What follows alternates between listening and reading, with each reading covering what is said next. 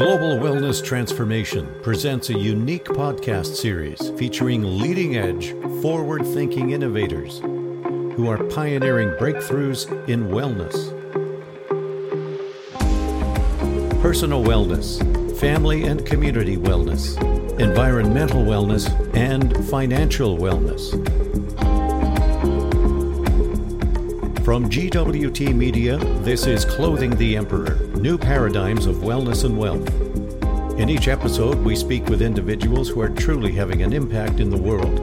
In this episode, the first of a two part interview with Dr. Carolyn McMakin, the pioneer of frequency specific microcurrent therapy. Dr. McMakin's groundbreaking work with FSM has changed the lives of thousands of individuals around the world. Carol, your book your book is entitled The Resonance Effect, what do you mean by resonance? What is that?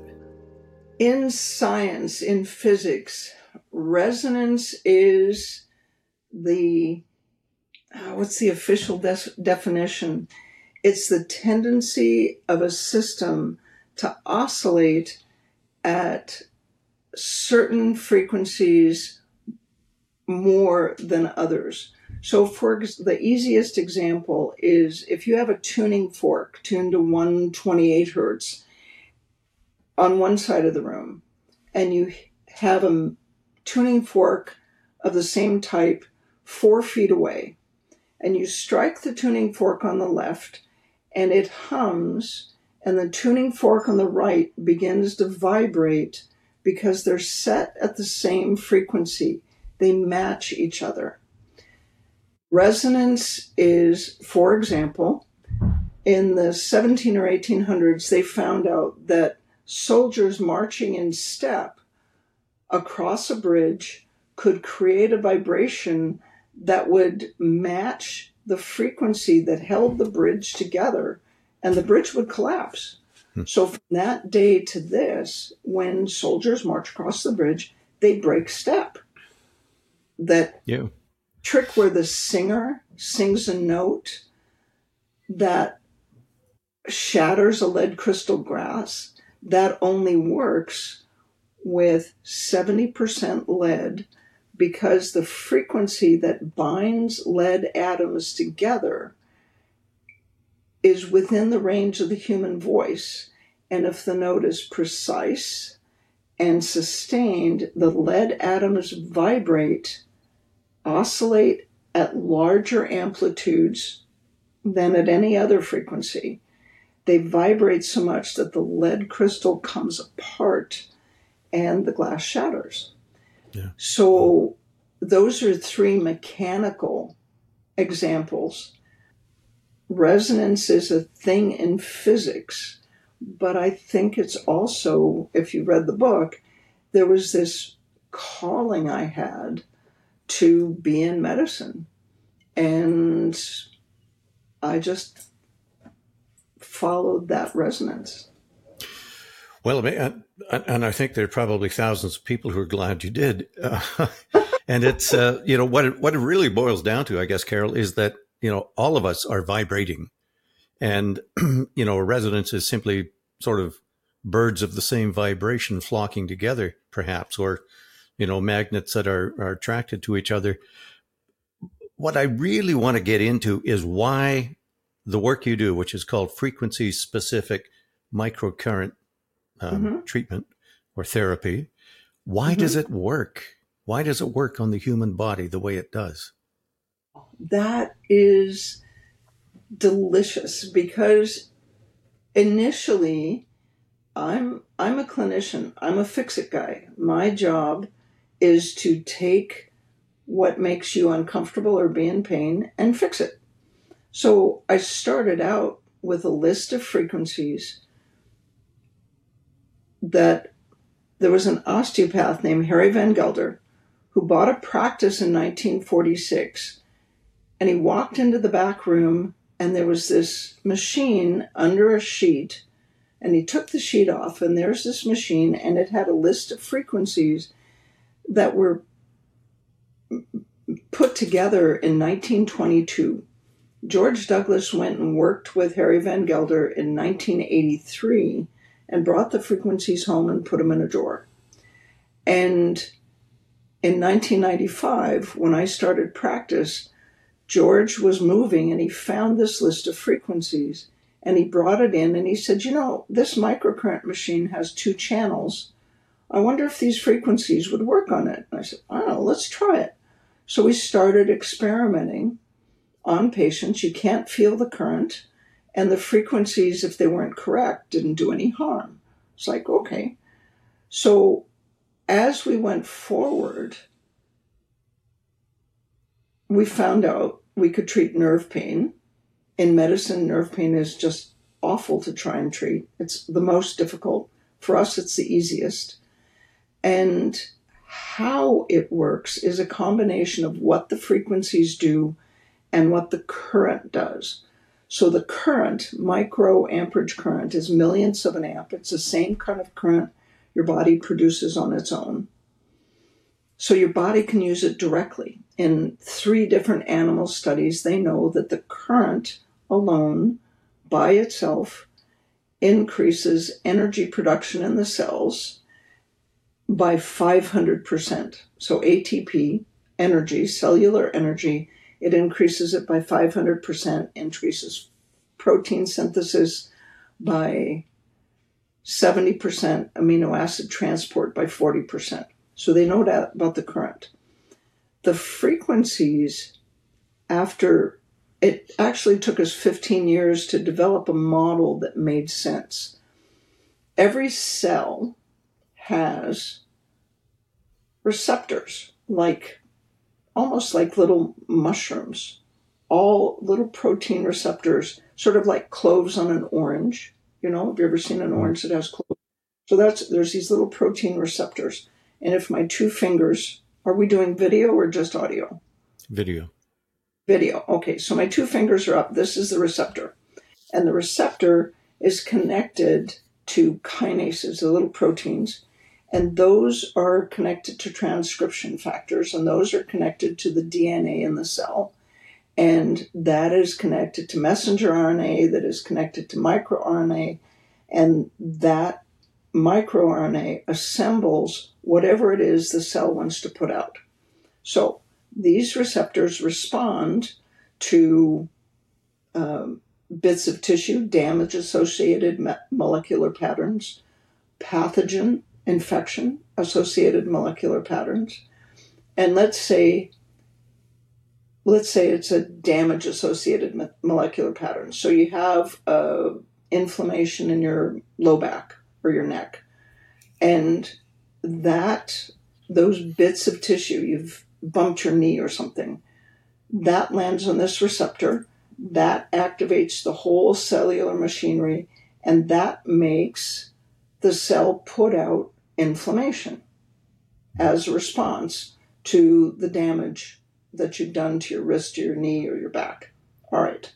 Now, when you take an Advil or an ibuprofen, some anti inflammatory, the anti inflammatory doesn't work on what's floating around in your blood.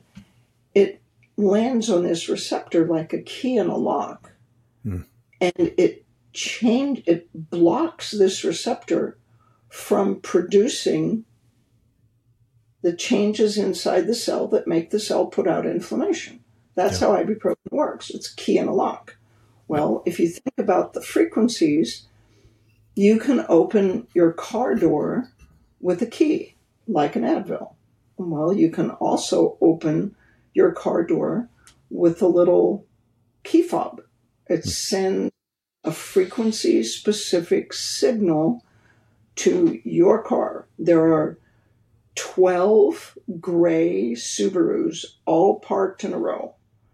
And you beep your key fob, and one and only one of those cars responds.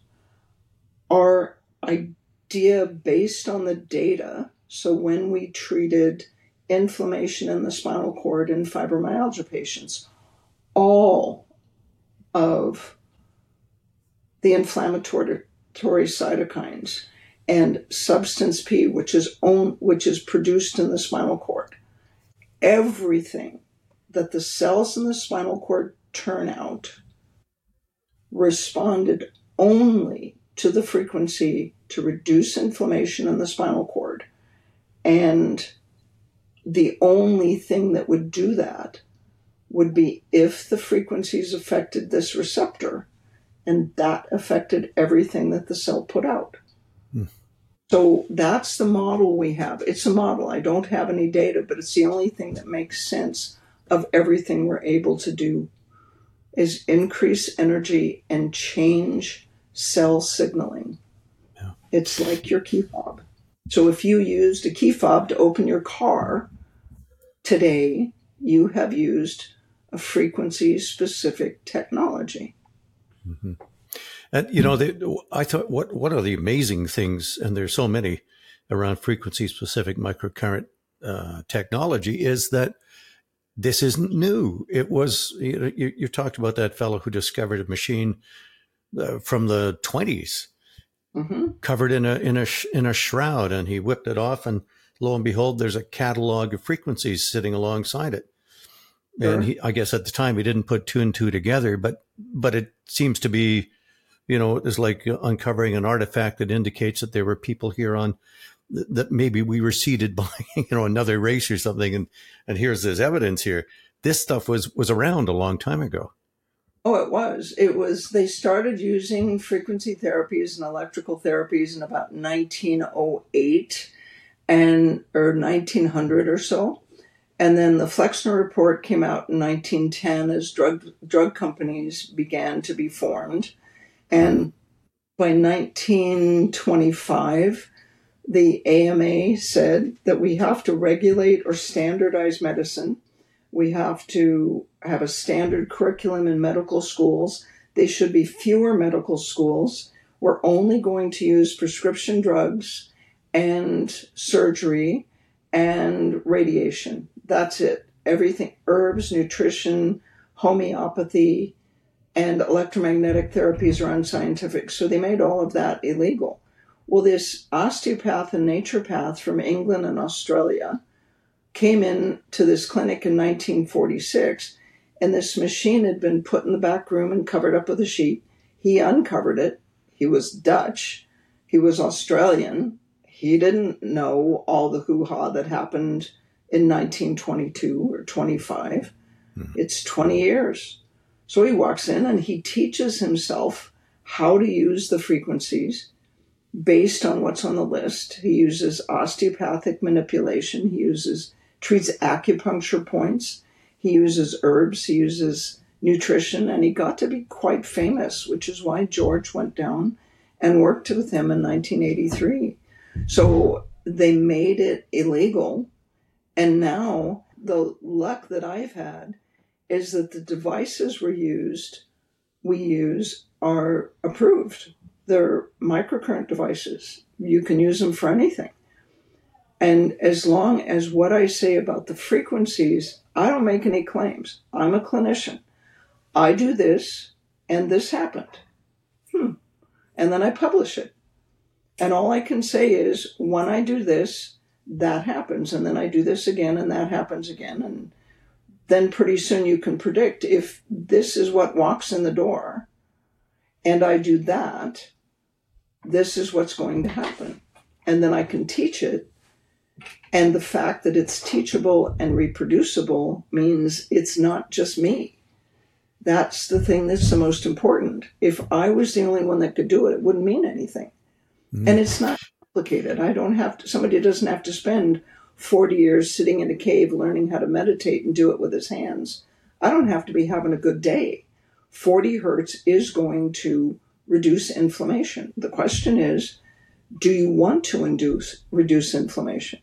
So that's the other thing. As you as I've done this for 30 years or 27 years, you learn to be respectful because the frequencies are going to do what they are described as doing. If you use 40 hertz to reduce inflammation, the body uses inflammation to contain infection. You ever get a paper cut and your finger gets red? Well, it's infected. If you run 40 hertz to reduce the inflammation, it won't be red anymore. And that will last for about maybe two to four hours. But in the four hours that the inflammation is down, the infection will proliferate. The cops are gone, the fence is gone, and you take the inflammation away, and the inf- infection will actually get worse. So you treat a patient for inflammation in the jaw, let's say, and he leaves and he feels better, but four hours later he calls and he said, My jaw hurts worse than it did before. Mm-hmm. And then you say, You call your dentist and you get in this afternoon because you've got an infected tooth. It's diagnostic. So you I've learned to be very respectful about what the frequencies will do. It's the more I use them, the it's what makes practice so much fun. You use you use yeah, I, I can imagine. I mean, talk about something that makes your feet hit the ground in the morning when you get up. But what yeah. what I find interesting, and I got this loud and clear from your book is that uh, you know you you use a specific frequency. Well, you say 40 hertz for inflammation, but you mm-hmm. always combine it with something else, which really is about uh, is about going to the the kernel, the root of the problem. So right. almost like the ibuprofen um, interrupting the uh, receptors on the uh, mm-hmm. outside the nerves to seem to eradicate pain once that right. wears off, boom, pain comes back because it hasn't tackled the the root of the issue.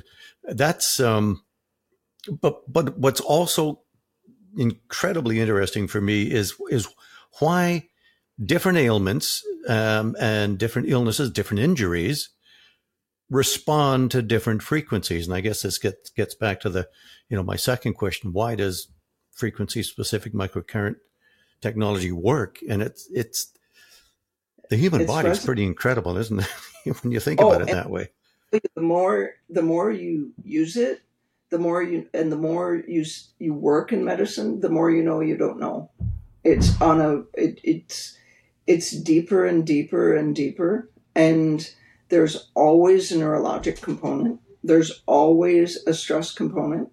So it is not uncommon for me to use five, six, seven machines on a patient all at one time. So if you're going to treat somebody's digestive system for inflammation and allergy, right? They're allergic to foods all the time. Well, what controls the immune system? What controls your digestive system? The vagus nerve. Then you ask the patient, when did you start having trouble with your digestion? I don't know. Well, just think about it. When did you? Oh yeah, I had I had this I had a divorce or I had an auto accident or I changed jobs or my boss was really mean or whatever. They had a stressful event or a physical injury or they had the flu or got an infection and then they got over the infection but after that they started having all these food allergies and digestive troubles okay the vagus nerve comes out of your brain it controls your vocal cords. It controls sensation, saliva, um, your esophagus, your digestive system. It suppresses your immune system, T cells, macrophages. So, food sensitivities and general inflammation response. It controls your blood sugar, how much sugar comes out of your liver. That's all the vagus nerve. Okay, so the vagus is turned down by infection, stress, and trauma. Now, I could treat the patient's digestive system for inflammation, allergy reaction, leaky gut, all of the things we teach the digestive system for. But what's the point? Unless you treat the vagus for whatever turned the vagus off, is probably gone, but the vagus just never turned itself all the way back on. So I treat the patient's digestive system and I treat the vagus nerve because the vagus controls the digestive system. Mm-hmm. So 20 years ago, I didn't treat the vagus, I just treated the digestive system. And my success now is a lot more lasting, more complete, because I treat upstream as well as downstream. And the more we learn, the more you know. And so I have colleagues that work in, that are MDs, work in physical medicine and rehab and neurology. And I have a patient right now with a genetic defect in a very particular pathway that goes from her foot up, I mean, the nerve, up the spinal cord, up all the way through the brain, and it makes spasticity and weakness in the muscles in her legs and her trunk. And I can email them so I can change that temporarily, but we have to get the genes to switch back. She has one copy that is correct and one copy that's missing. She was normal until she was 35. She's now 51. Well, it worked properly till she was 35. And then all of a sudden, she started having these symptoms. She's got one good copy, one bad copy. What made it switch? So I can force it to work. We can get rid of the spasticity. Her walking is more normal. Her bladder works more normally. Her voice changes. The tremor in her hand goes away. And now we have to figure out how to get it to last. So I can text message these two, three MDs and say, okay, what do you know that I don't? Because they have information about how the system works, what the neurotransmitters are, and what we need to give her so that she can produce the neurotransmitters she needs to produce when I force the nervous system to secrete them. And I can do that with frequencies. I increase secretions in the parts of the brain and the spinal cord. Spasticity goes away, muscle tone improves, bladder improves, voice improves, and the tremor goes away. And then, I mean, that's yeah, it, the incredible. more you know. yeah, that's. Uh, what's it like working with physicians? And I'm thinking of physicians who are, you know, they've they've come through the traditional medical um, educational system and and have have bought into the old paradigms, etc. Um, are they resistant when you talk to them about this stuff? Twenty years ago, most people were pretty skeptic, skeptical, and so when we would go to meetings, especially like American Academy of Pain Management and American Academy of Physical Medicine and Rehab, we have a we have a booth. I have the data from NIH, which gives us some credibility. Um, we have the mouse research that gives us credibility. They see the data. And then I just do a demonstration. And it's like, well, I have this elbow pain. Okay. So I treat it and it goes away. And he comes back the next day and he said, I've had this problem with my foot for, you know, 15 years. Okay. So I treat the scar tissue in his ankle and do this and that, and his foot pain goes away for the first time in 20 years. And then he came back and took a class, and then he took it back to Cleveland Clinic, and then I started teaching courses at Cleveland Clinic. So the run of the mill MDs don't they don't have time to think outside the box Mm. And I'm fine with that. There's no reason. I mean, there's a reason God invented surgery and antibiotics.